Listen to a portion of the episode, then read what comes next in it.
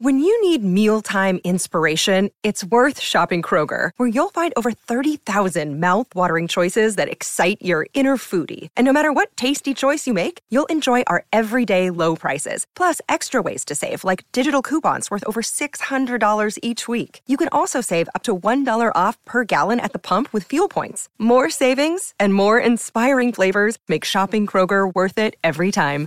Kroger, fresh for everyone. Fuel restrictions apply.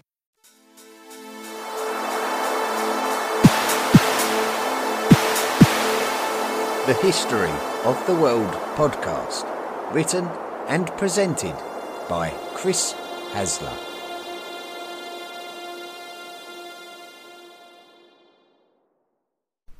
Welcome to the History of the World podcast magazine.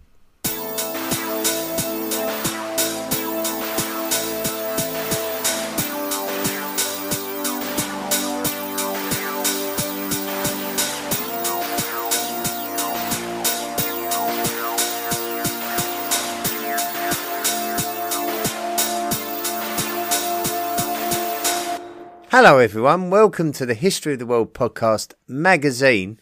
And apologies for the delay in the uh, in the episode. Um, I did get caught up with uh, work over the weekend, and it, and it's delayed me from publishing this week's episode. Um, the next proper episode on the schedule is about the Delhi Sultanate, so that's one to look forward to. However, this week we're going to have a magazine episode. We're going to revisit uh, History of the World podcast episodes of years gone by. So, what we normally do is look at what was being published uh, on this date in previous years during the podcast's um, journey, let's say. So, our first visit of the week will be to an episode from five years ago. Now, five years ago, we were in the thick of volume one and we were discussing the evolution of the human being. And one of the things that we discussed was something called mitochondrial Eve, which is the female uh, common ancestor for all of us, for everyone on this planet. Um, now, scientists have had to speculate as to who mitochondrial Eve was, where she lived, and how long ago she lived. But we also um, looked at the phenomenon of pedigree collapse. So this is what we look at when discovering why, um, when we've got two parents, four grandparents, uh, eight great grandparents, why there wasn't millions and millions more people uh, on the planet uh, in years gone by. It's because of something called pedigree collapse. And uh, we investigated that five years ago today. So let's go back and have a listen.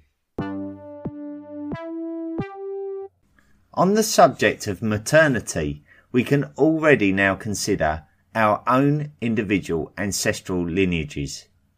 There are 7.6 billion individual Homo sapiens alive on the planet today, and every last one of us can trace our parentage back to the same point, which on the face of it makes sense.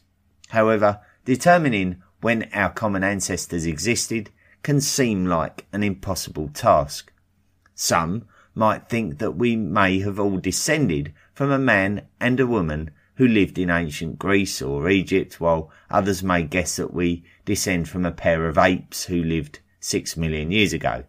Who could tell? The answer lies within our DNA, or our deoxyribonucleic acid to give it its full name. Our DNA is the stuff within us that contains the code for our development. It's a bit like the computer program that is used to help us grow correctly. So our DNA will determine things like our eye colour and how good we might be at doing crossword puzzles just as an abstract example. Every single cell in our body will contain our DNA and therefore our own individual code. DNA can be useful in a number of different areas.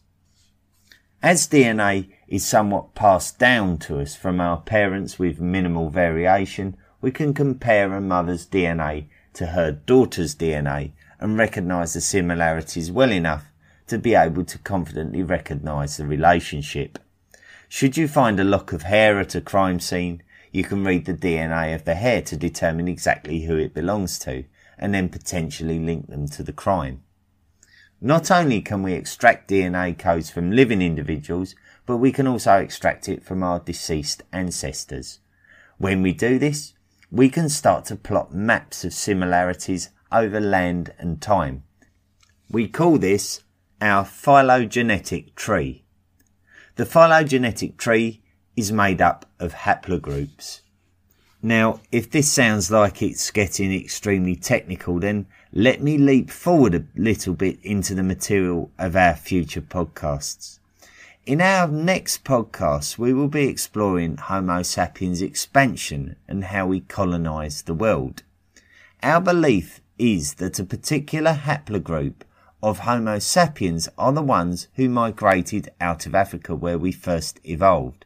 This haplogroup is called L3 and is thought to have originated in East Africa roughly 95,000 years ago and is thought to have partially migrated out of Africa sometime after 74,000 years ago and is believed to be the origin of all humans whose ancestry is from anywhere not in Africa.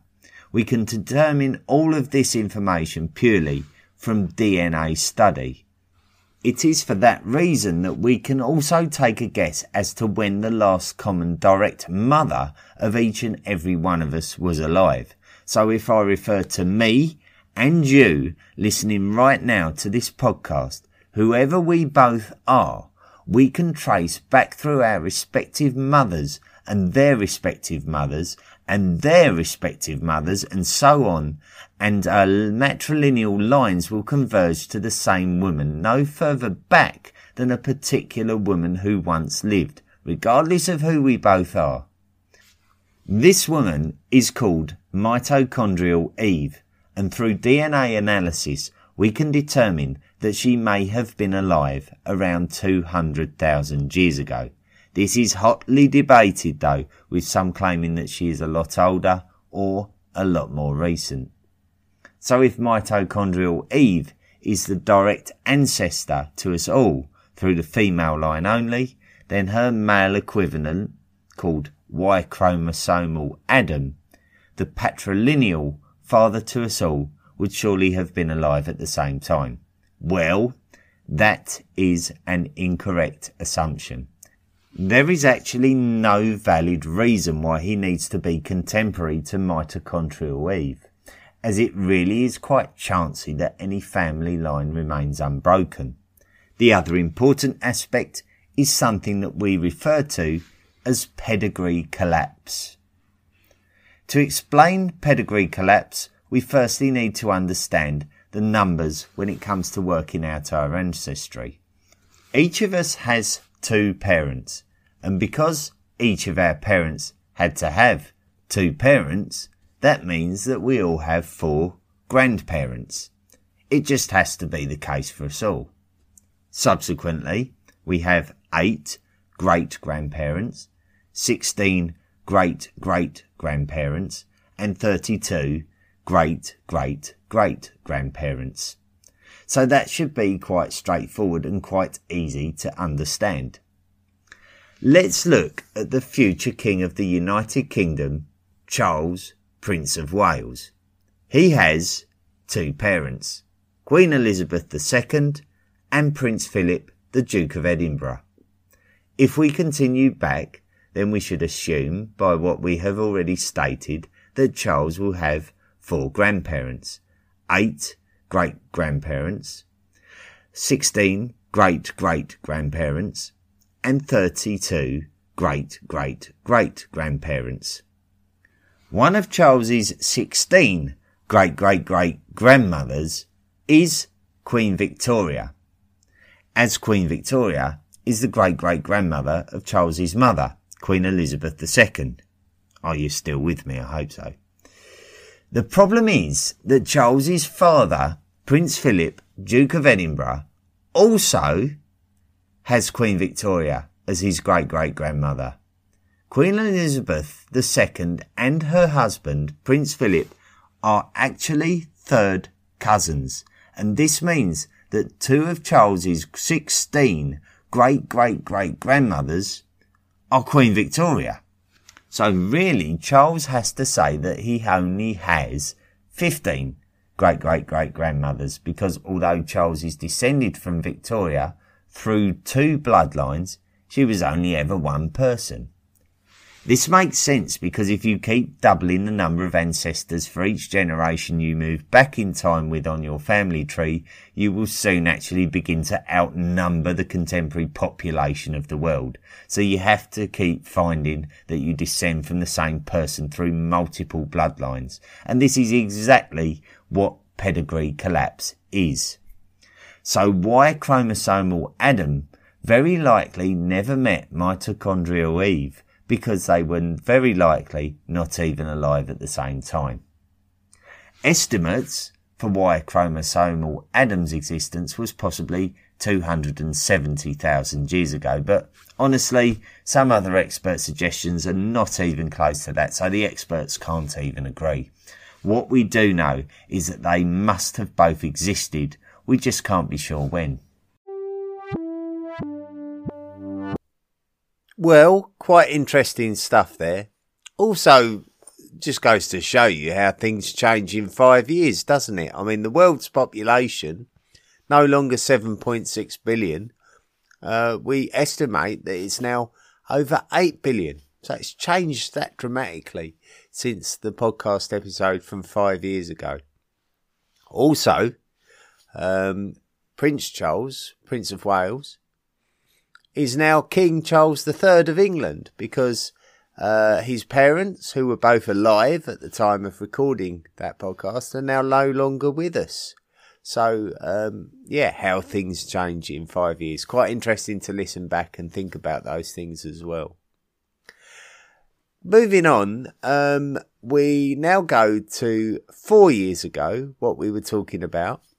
And during the episode from four years ago. It was volume two. So we were looking at the ancient world and we were looking at the very beginnings of history in China. Now we have good evidence of the uh, of the Shang dynasty actually existing in China, um, but the preceding that there was another dynasty who we're not actually sure whether they existed or not. So let's uh, let's go back and, and listen to that sort of last grey area of Chinese history. The Shang dynasty of China emerged around the 16th century BCE, while the Longshan culture had declined at the beginning of the second millennium BCE. So let us discuss what happened in the middle. According to traditional Chinese history, there was a dynasty which preceded the Shang dynasty, and its name was the Xia dynasty. Apparently, during the third millennium BCE, an emperor emerged from the tribes of prehistoric China, and his name was Huang Ti, also known as the Yellow Emperor the Yellow Emperor would establish a government of China and was succeeded by his grandson, Xuanzong. Xuanzong's rule was contemporary with the emergence of the Xia tribe, and the Xia tribe would rise to be the supreme tribe over the tribe of Qiu, called the Nine Li tribe. Different legends and histories contain slightly different stories, but I am going to allow the American writer Emily Mark's article on the Ancient History Encyclopedia lead my narrative here. She mentions that there was a Xia dynasty emperor called Yao, and that he requested that a man called Gun work to control the floods of the Yellow River in order to prevent lands being destroyed. However, Gun was not successful and many people remained homeless as a consequence. Shun was the new emperor after Yao, and he asked Gun's own son, who was called Yu, to try to succeed at controlling the floodwaters where his father had failed. Yu had learned a lot from the mistakes of his father and was able to succeed in controlling the floodwaters. Such was the adulation that Yu had received by saving the population that Emperor Shun would announce Yu as his successor, and Yu would come to be known as Yu the Great, and in some traditions is known as the first great emperor of the Xia dynasty. The late emperors of the Xia dynasty are not spoken of in great terms. The last ruler of the Xia dynasty was Xie, and he was overthrown by Tang. Tang was the first king of the Shang dynasty, which is the first dynasty of China for which we have firm archaeological evidence of its existence. So, if we don't have any archaeological evidence of the Xia dynasty, what do we have? So, we established that the Longshan culture went into a decline in around 1900 BCE. A site was discovered at a place called Erlitou, which provides archaeological evidence from the period between the Longshan culture and the Shang dynasty. Erlitou shows signs of advanced bronze technology with the excavation of a bronze workshop. There is also evidence of palaces which point towards the emergence of a more modern culture with an elite class of rulers. Archaeologists have now called this the type site of the Erlitou culture, which is upriver near the Yellow River. Archaeologists have found evidence of very important palace buildings connected by constructed avenues. However, the most notable discovery is of burial sites and considerable grave goods. We are not surprised to find bronze and jade artifacts among these, but they are also joined by some impressive pottery and items made from seashells, turquoise, and cinnabar, which is a scarlet coloured mineral. With all of this impressive looking building work and impressive artifacts, we should explore whether the archaeological site of Erlitou could be the centre of the mysterious Xia dynasty. Archaeologists are convinced that Erlitou is a capital city due to the importance of the discoveries. It is undoubtedly the home of a very elite class of people who were highly revered within their society. So it is very possible that this could be the centre of a highly influential dynasty. The problem is that nobody can categorically say whether it is exactly the Xia dynasty or not, but it does look like the Erlitou culture is the likeliest candidate and that it is a real possibility. This is a very concentrated view of Neolithic China. There are many sites of many different ages in Chinese lands. Similar trends in the progress of China can be recognized when compared to other cultures of the Near East. We know that the Chinese appear to be well ahead of other global cultures when it comes to pottery. We do see similar trends in the emergence of agriculture with the domestication of animals and crops, although the types of animal and crops were specific to the region. Metallurgy emerged as China entered the Bronze Age, consistent with the other cultures that we have already explored. We also saw the emergence of a writing system that can be directly related to the modern system of Chinese writing. Essentially, cultures coalesced and prospered around the upper and lower Yellow and Yangtze rivers. Other societies emerged for different periods on the coastal lands and the island of Taiwan. It would be around the year 1750 BCE that the first major dynasty for which we have substantial evidence of would emerge in northern and eastern China. They are the Shang dynasty, centered around the Yellow River, but also influential on the lands around the Yangtze River. So there we go. That was a dip back into the history of China, and uh, we'll be talking about plenty more Chinese history over the coming weeks and months as we explore the Far East during medieval periods. Now, our final dip back into history of this week, of this particular magazine episode, will take us to a, a great battle in the history of the world, a, a quite a pivotal battle, and uh, one of those ones in which we lost one of the great uh, statesmen of the Roman Republic, and it's the Battle of Carrhae, and uh, it pitted the uh, the uh, the Romans against the Parthian Empire, who were the representatives of Persia at the time in this age old battle between the Romans and the Persians. And uh, this was quite an important battle and a, uh, quite a consequential battle for the Roman Republic. When Crassus arrived in the Near East, he would set about trying to secure political alliances in the area, while the Parthian king Orodes II braced himself for a Roman offensive.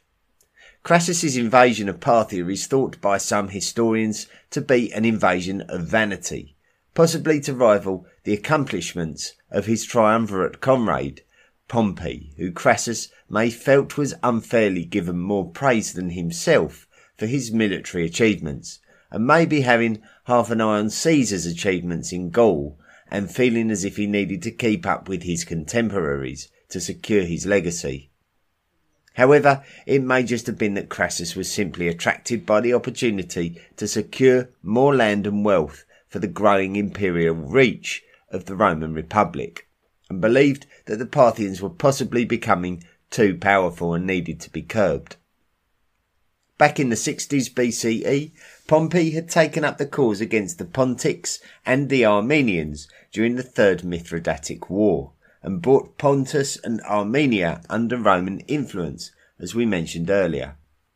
The Armenian king was Tigranes II and known as Tigranes the Great. He would remain an official ally of Rome.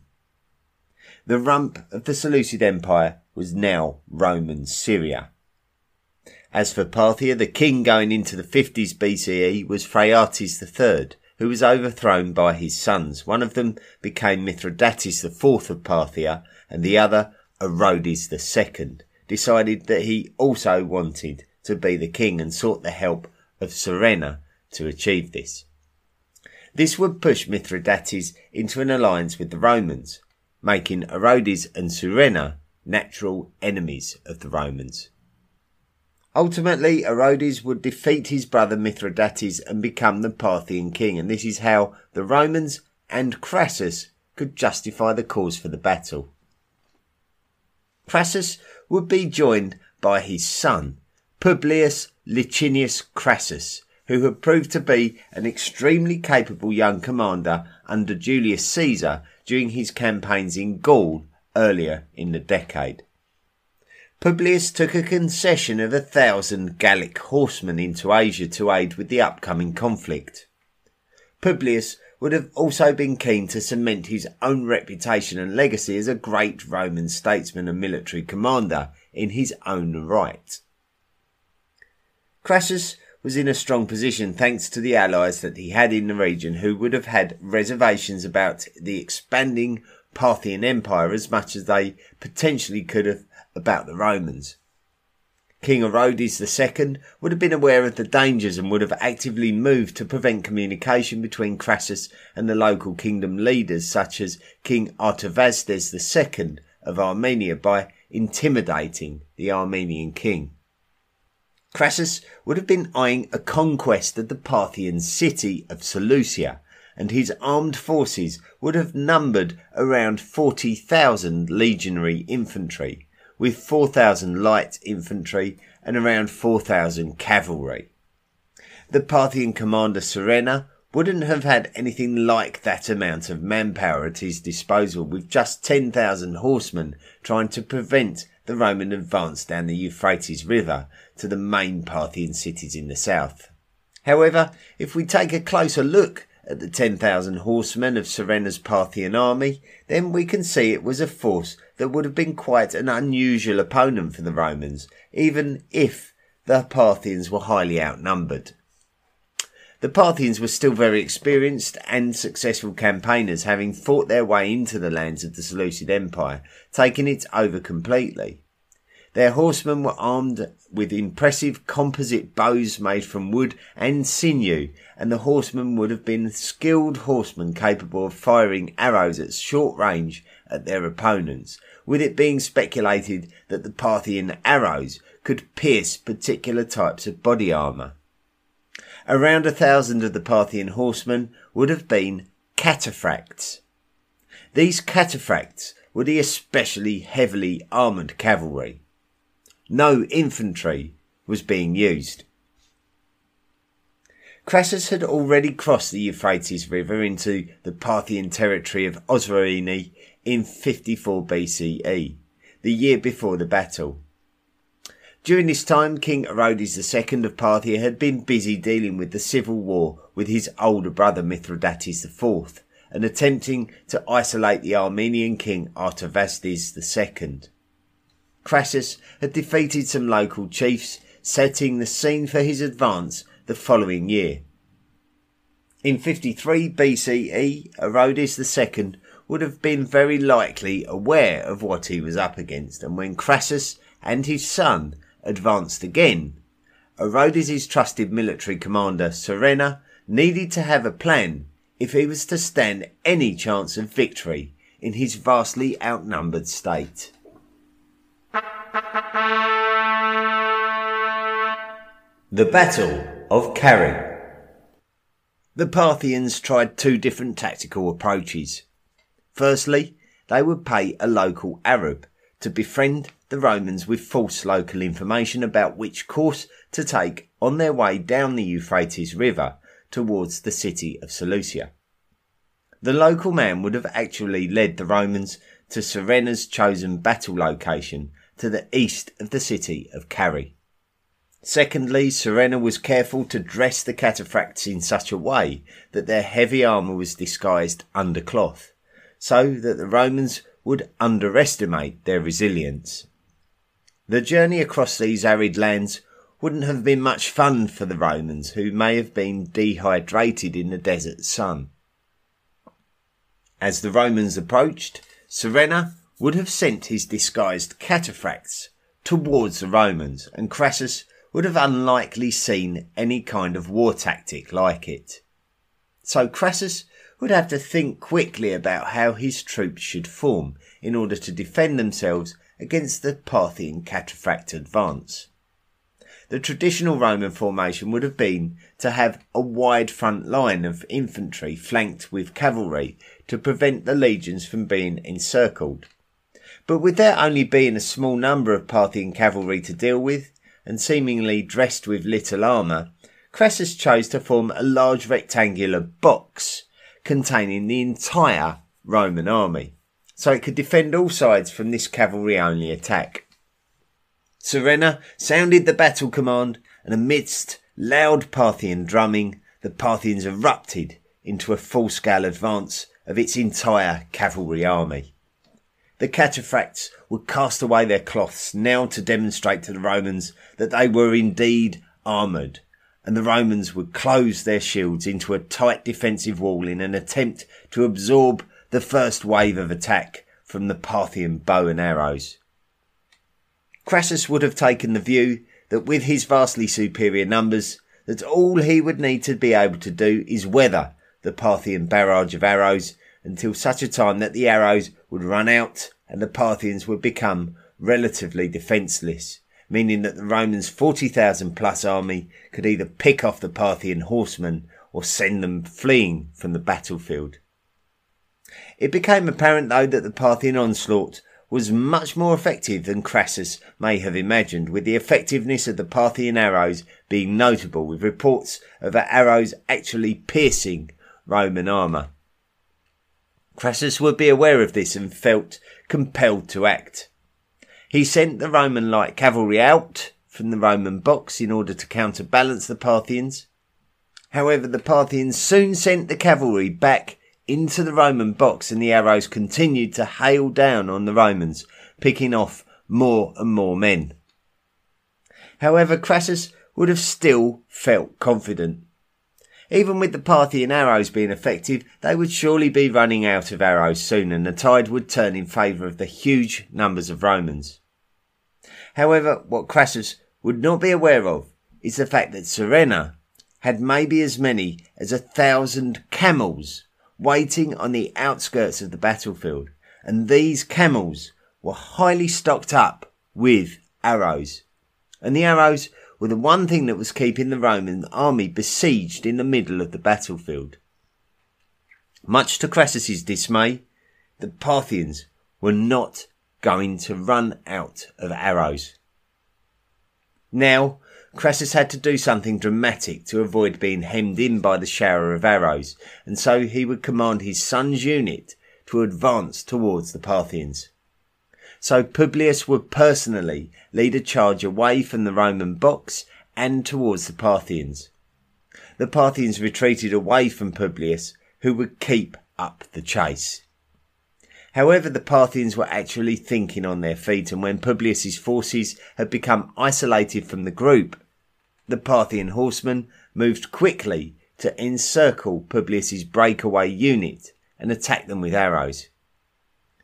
Publius realized that he was now out of control of his destiny and ordered his shield bearer to kill him and spare him the disaster of being captured.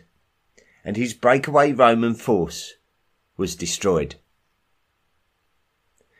Those Parthian cavalry who'd engaged with Publius's forces took Publius's severed head and stuck it to a lance, holding it aloft and approaching the Roman box so that all of the Romans and Publius's father could see what had happened.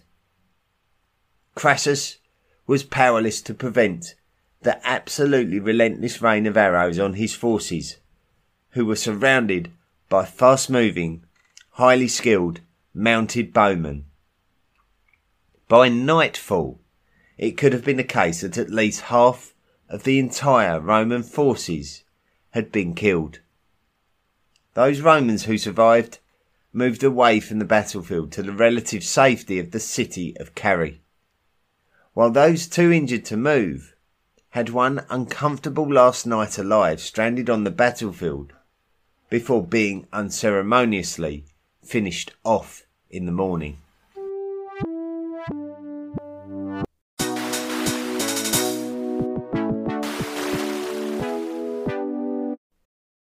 Your brain needs support, and new OLLY Brainy Chews are a delightful way to take care of your cognitive health. Made with scientifically backed ingredients like Thai ginger, L-theanine, and caffeine, Brainy Chews support healthy brain function and help you find your focus, stay chill, or get energized. Be kind to your mind and get these nootropic chews at olly.com. That's O L L Y.com. These statements have not been evaluated by the Food and Drug Administration. This product is not intended to diagnose, treat, cure, or prevent any disease. This episode is brought to you by Shopify. Whether you're selling a little or a lot, Shopify helps you do your thing, however you cha-ching. From the launch your online shop stage, all the way to the we just hit a million orders stage. No matter what stage you're in, Shopify's there to help you grow. Sign up for a $1 per month trial period at shopify.com slash special offer, all lowercase. That's shopify.com slash special offer. Thank you very much for listening to this week's episode of the History of the World podcast magazine, in which we took a look back over three periods of history from five, four, and three years ago in the podcast's own history and we discussed mitochondrial Eve. We discussed uh, the the the preceding dynasties of China to the Shang dynasty, and we also discussed Marcus Licinius Crassus's demise at the Battle of Carrhae against the Parthians. Um, thank you for listening. If you enjoy the podcast and you would like to support the podcast, then please visit our website, click on the Patreon link, and sign up to make a monthly contribution. You will become a lifelong member of the History of the World podcast Illuminati, and you will qualify for gifts and rewards, all of which are outlined on the website. If you want to access bonus material and want to listen to the podcast ad free, then you can subscribe to the podcast on Spotify. Just click on the link in the podcast description. And if you would like to get in touch with the podcast, drop me a line at history of the world podcast at mail.com. Please let me know what you thought of this week's episode. Well, we're going to wrap up quickly this week. That's it for this week. The next episode, hopefully, will be on the Delhi Sultanate. That's the aim. So that will be very interesting. Uh, quite a uh, quite a fascinating um, uh, period of, of Indian history. So looking forward to that one. So thanks for listening, and until next time, be good. The History of the World podcast, written and presented by Chris Hasler. Please consider making a financial contribution by going to the historyoftheworldpodcast.com website and clicking on the Patreon link. Email the show at historyoftheworldpodcast at mail.com. And don't forget to join our social media at Facebook, Twitter, Instagram, and Tumblr. See you next time.